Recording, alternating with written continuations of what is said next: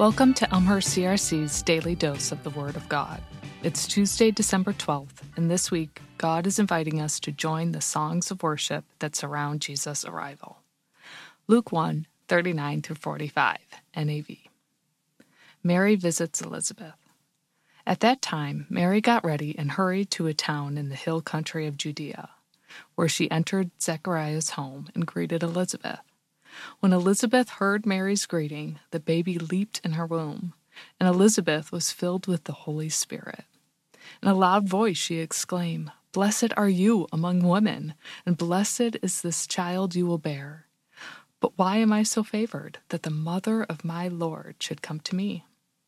As soon as the sound of your greeting reached my ears, the baby in my womb leaped for joy. Blessed is she who has believed that the Lord would fulfill his promises to her. The verses right before this present the angel Gabriel when he told Mary that she found favor with the Lord and would give birth to the Son of the Most High, named Jesus. New pregnancies can carry a whole lot of emotion. I recall each time I found out I was expecting, there was a mixture of joy and some fear. What have we done? But then I'd get to tell my mom and sisters, and their response was always all excitement and the anticipation would build.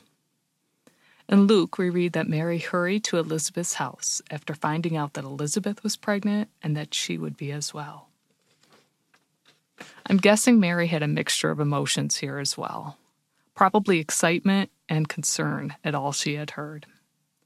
Upon her arrival, Elizabeth was filled with the Holy Spirit and prophetically announces Mary as the mother of the Lord. Even pregnant Elizabeth's baby John seemed to get the message from the Lord.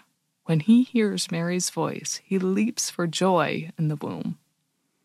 I love that the Bible includes this beautiful scene in Christ Jesus' birth story. The joy of Jesus' upcoming birth is already felt.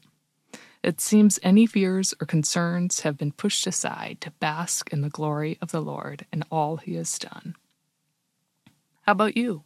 Do you feel joy when you think of the birth of Jesus?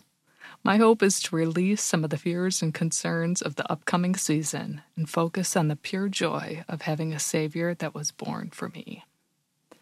Dear Lord, our God, thank you for your great gift, Jesus Christ. I pray that we continue to find joy over hearing his birth story. May the joy that continues each day that we have the privilege of talking to you, knowing you more deeply, and spreading this joy in our Savior to others. In your name alone, amen.